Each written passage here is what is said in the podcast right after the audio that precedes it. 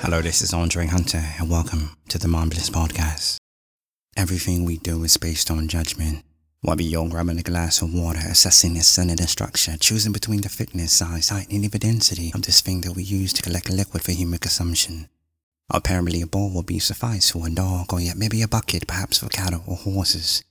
I think when people say, I'm not here to judge you, I believe what they're trying to say is that I'm not here to assume the worst or misclassify what you've got to say, though it matters contextually in accordance with what I'm willing to tolerate for my well-being.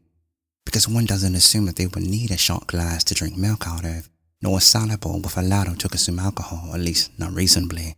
So to judge another person is inevitable by the means of valuing who you're actually talking to for that particular acknowledgement.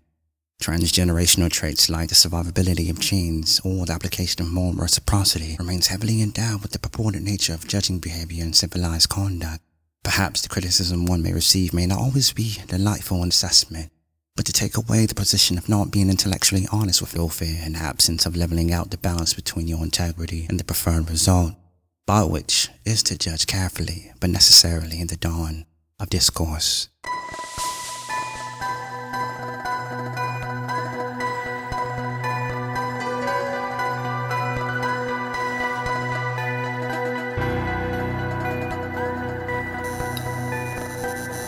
Podcast.